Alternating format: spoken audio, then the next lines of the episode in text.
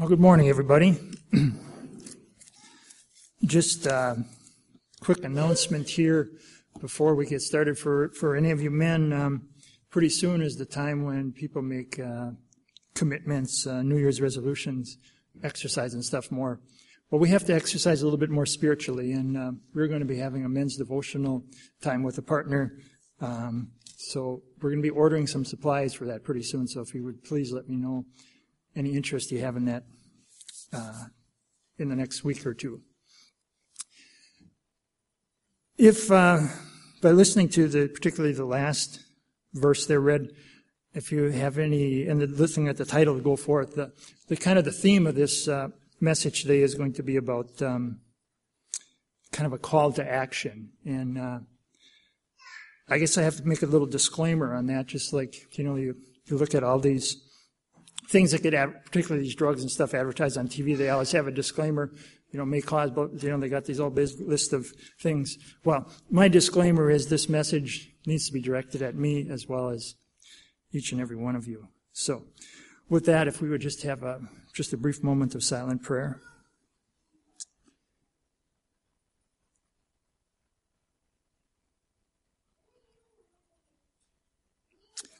Amen. In, uh, in his popular Christian song, Thank You, uh, Ray Boltz wrote the following words I dreamed I went to heaven, and you were there with me. We walked upon the streets of gold beside the crystal sea. We heard angels singing, then someone called your name. You turned and saw this young man, and he was smiling as he came. The words go on to describe all the people's lives that this person had touched. Oftentimes in our quarterlies, we spend a little bit of time on the epistles of Paul. And uh, there was a, a great man of God who touched a lot, a lot of lives. But he also endured, his life wasn't totally easy, though. He endured some incredible hardships for God. In 2 Corinthians 11, 22 through 28, it describes a couple of things he went through. Uh, it says that five times he received 40 stripes minus one. Three times he was beaten with rods. He was stoned once. He was shipwrecked three times. He suffered the perils of robbers from the Jews and the Gentiles. He suffered in the cities, out in the wilderness, and he suffered in the sea. Yet, kind of like an energizer, bunny, he just kept going. He just kept, he kept persevering. There's many, many lives that he touched, in many, many ways he touched lives, even through, throughout this time. Well, there's many things we can do as well. But unfortunately, we let things get in our way. But with our scripture, it introduced, uh, it told the believers that they were instructed to be his witnesses in Jerusalem, Judea, Samaria, and to the ends of the earth. Would that not apply to us as well? We're going to have a couple stories today about uh, literature evangelists, men who put their put their faith right out there and they go out and they they, they do God's work. First one is going to start off here. It occurred in 1959. A literature evangelist drove his 1949 Dodge sedan into a farmyard down in the deep south. in a very isolated area. In fact, it was so isolated that they would typically see one vehicle a day on the road, and that was in the dry season, and that was the mailman. When it was wet, nobody would, nobody could drive down this road. But somehow this salesman, this literature evangelist, he got in the, got in the yard. He was able to sneak past the dog that guarded the six people that lived there. And even though it was chore time, he was able to round all six of the people up, greeted them with a shake of hand, set his satchel on a bale of straw, pulled out some books, and tried to make a sale. Professional salesman he was not, not in dress or in speech, but he still was out there trying. But as hard as he tried, the father just would not he was just not interested. Finally, he made a bargain with him. I will leave you this one book, Bible Readings for the Home Circle, and come back in one week. At that time, you can either purchase it or return it. Okay, he agreed. Well, when he pulled out of that driveway, I'm not sure that literature evangelist knew just how many lives he was going to touch that day. That father, who rarely read, well, that night he sat down in his chair and he read. He read that book. In fact, he read that book every single night that week. The week went past. and the old Dodge returned, the literature evangelist greeted the father out on the porch. And the father said, I think we'll have to take that book, but we'll need a Bible to go with it. Well, obviously, the literature evangelist, he eagerly obliged with him. The net effect was this simple man of God, who was not much of a salesman, sold the Christian book and a Bible to a man who was not a Christian. Because of that, the father started taking his family to a little Baptist church down the road, a couple miles down the road. Eventually, he was asked to teach Sunday school. Well, in doing that, he would prepare his lessons from the book, the Bible readings from the home book. And uh, he would keep bringing up the Sabbath issue. Well, it didn't sit too well with the pastor there. Then it, it led to a little visit from the pastor to the to the family when the father was out in the field working, and the, and the pastor vi- went and stopped in and visited the mother. And he said in a rather strong, loud voice, he suggested to her that those boys of, of yours are going to burn in hell if he doesn't give up that Sabbath issue. Well, the father was a man of strong convic- convictions, so he pulled his family out of that little Baptist church and he started attending, or he, he reconnected with the literature evangelist. And uh, this man would drive 30 miles to pick him up, and he would drive 50 miles in another direction, all to bring him to uh, Sabbath service. Later, two more children were born, so the total of six children. And eventually, three of those six children would serve as in denominational leadership positions, including one being Elder Stan Patterson, the ministerial director of the Georgia Cumberland Conference. Do you think that literature evangelist, the man who was known as Uncle John to that family, do you think he knew the effects that would have of selling that one book? How it would touch countless lives? We have opportunities all around us as well to touch and make a difference in people's lives. But what is stopping us? Too often we let things like pride, coveting, fear, dis- dis- uh, discouragement, and impatience, we let them get in the way, preventing us from doing all that we can. David, in the book of Psalms 23, he gave us some strong encouragement for those situations. In verse 1, it says, The Lord is my shepherd, I shall not want. Well, if the Lord is my shepherd, why do I want so many things? And why do I have all this excess pride? In verse 2, he said, he makes me lie down in green pastures. He leads me beside still waters. Can you think of anything really more tranquil and peaceful than green pastures and still waters? Well, if he's leading me there, why am I so impatient? In verse 4, it says, Yea, though I walk through the valley of the shadow of death, I will fear no evil. For you are with me, your rod and your staff, they comfort me.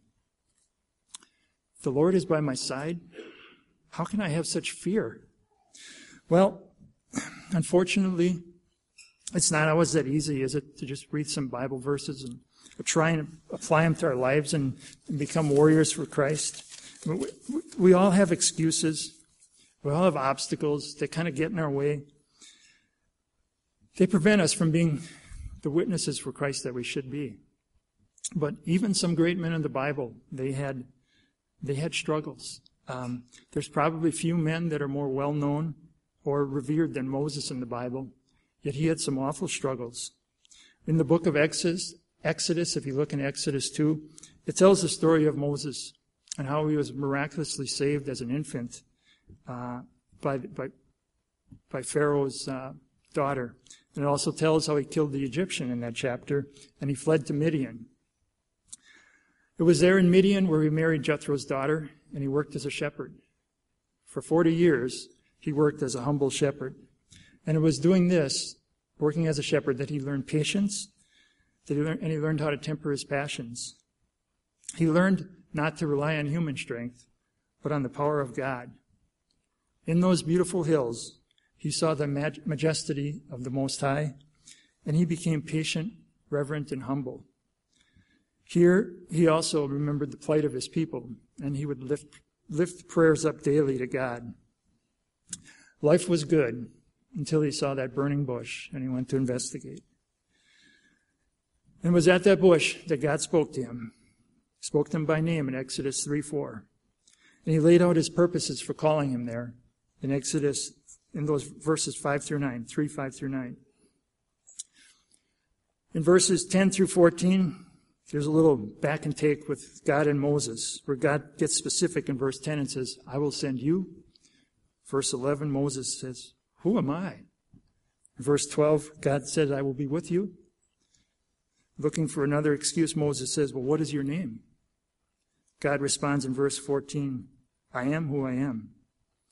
And through verse 22 there, he lays out his plans in some rather strong words. We see in Exodus 4 1 that Moses, he's still not convinced. And uh, he responds, Well, suppose they do not believe me. In verse 2 to 4, God instructs him to throw down that serpent, or throw on his rod. It becomes a serpent, and simply by grabbing its tail, it turns back into a rod. It doesn't convince Moses yet. Verse 10, he said, I am not eloquent. I'm slow of speech. Now, maybe you can give Moses a little bit on that because he had been away from the language for 40 years and he probably lost a little bit of his command of the Egyptian language. But God responds in verse 11 Who has made man's mouth? In verse 13, Moses still tries to get out of it and says, Please, send someone else. See, Moses was highly skilled and he was a very talented man, but he let fear, he let discouragement, he let them get in his way.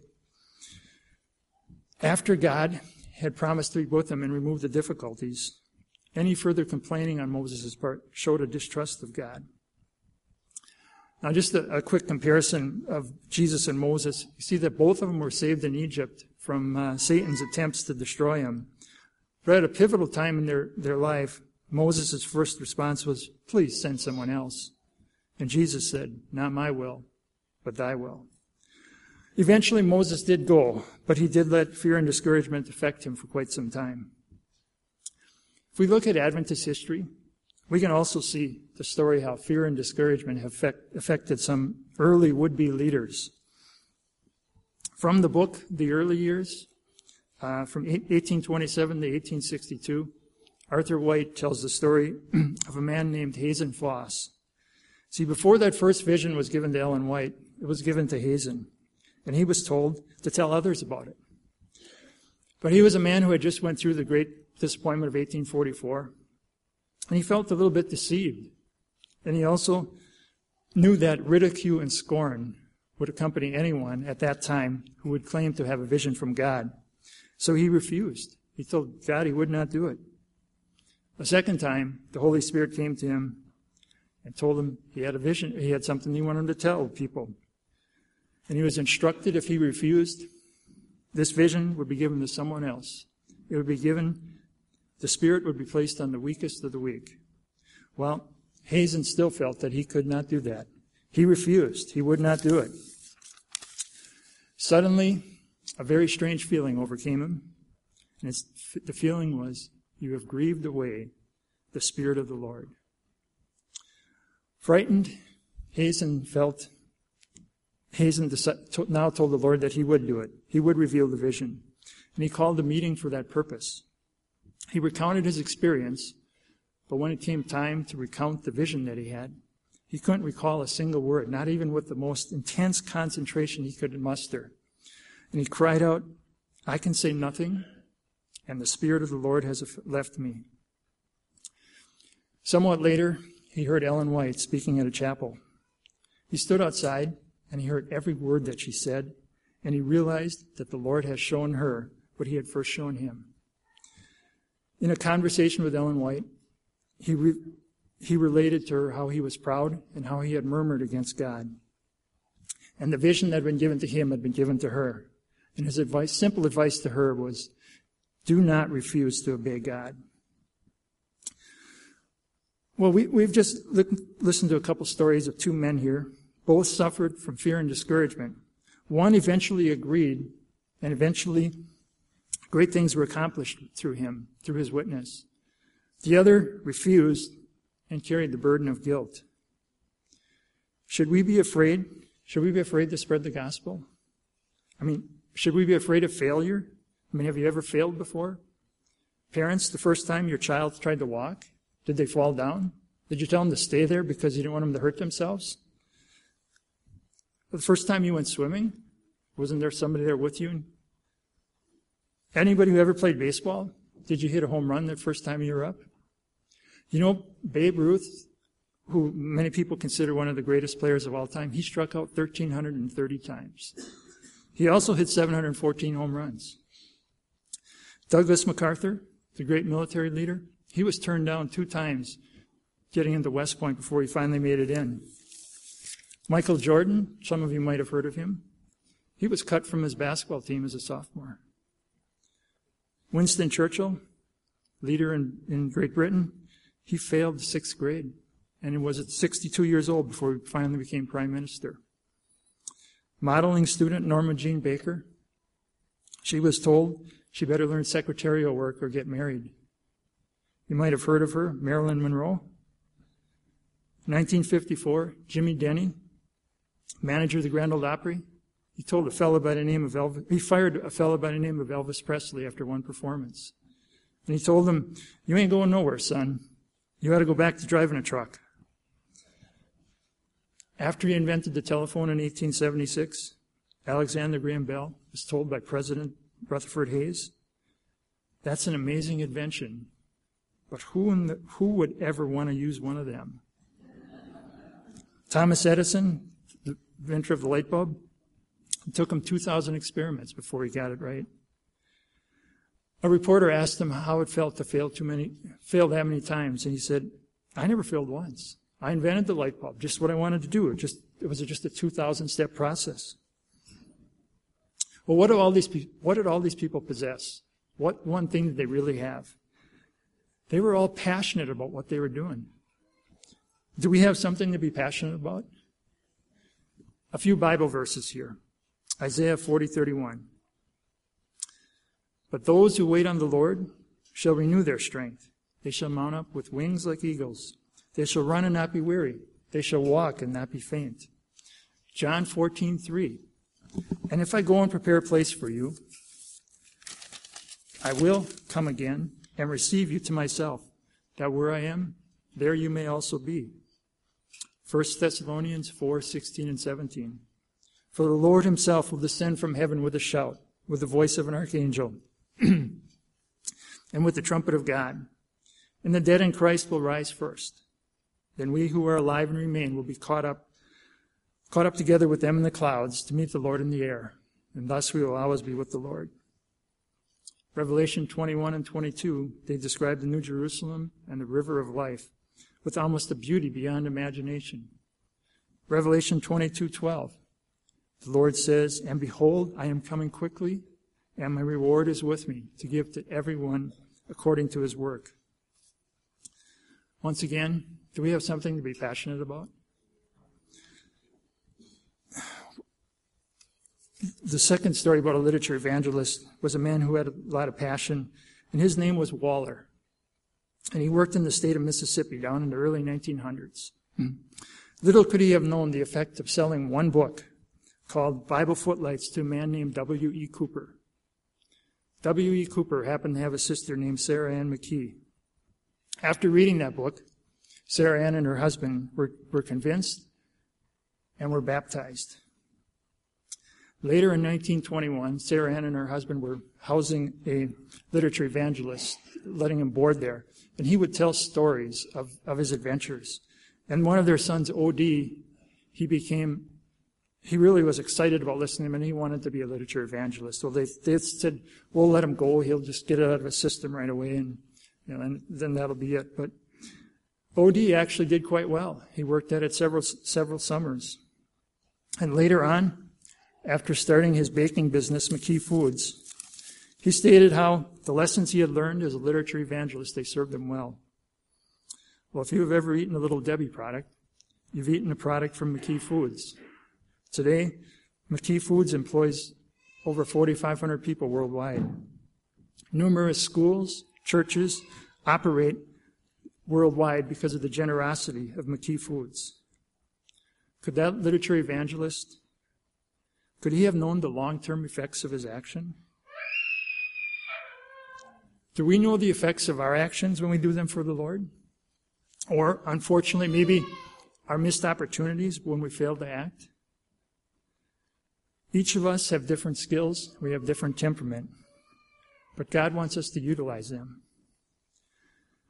From the book Manuscript Release, Manuscript Releases, Volume 2, pages 296 and 297, Ellen White writes, A neglect when the work is laid before you is as wrong as to perform some, some sinful action, for in neglecting your duty, you fail to supply your link in the chain of God's great work. Or maybe you prefer the words of Jesus in Matthew 25, 26. After the lazy servant who hid the, hid the one talent, what did he refer to him as? You wicked and lazy servant. Well, you may not be able to preach, you might, may not be able to teach or sing, but there's something you can do, no matter how small it is. Everything is important.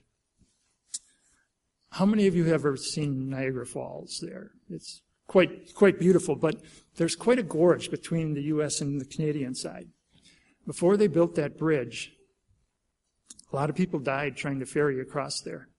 And in 1848, they started building a bridge. You know what's the first thing they did? The first thing that started them to be able to build that bridge is a boy flew a kite across from one side to the other. So then they tied a string to that, pulled it back across, and then a bigger string, and they kept pulling bigger strings until they were able to pull cables, and, and then the men were able to work. If we open up to the Lord's leading, He can find something for us to do, even if it's small. Philippians 4:13 tells us we can do all things through Christ who strengthens me. In our scripture today, he's asking us to be my witnesses in Jerusalem, Judea, Samaria, to the ends of the earth. Would that not include our family, our friends, our coworkers, and our contacts? In Isaiah 6 8, we hear the voice of the Lord saying, Whom shall I send? Who will go for us? Isaiah responds, Here I am, Lord, send me. Well, what is your response to God? Can He send you? Will you go for Him? I am glad there were people in my life who gave to the Lord, who went for them. You know, starting off probably my mother, who was probably our spiritual influence in our family when we were young.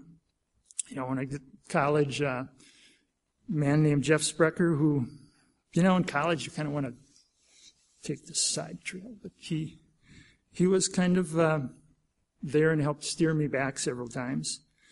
I'm thankful for Christian radio.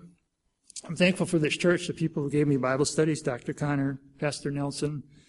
And thank you for all of you who befriended me. You know, when I, about 12 and a half years ago, when I came in here and, you know, kind of quiet and sat around in the back and, um, I'm glad you made me feel comfortable, that you showed me what, what a church family is about. In closing here, the words to that Ray Boltz song that I start, said at the beginning, they're, they're kind of powerful, and I guess I'd like to try and sing you that chorus here the, for the closing. Thank you for giving to the Lord. I am a life that was changed. Thank you for giving to the Lord.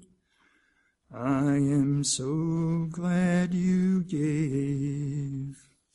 Those are words like that that we'll be able to hear from people we impacted, I think are going to be some of the greatest words we'll be able to, ever able to hear.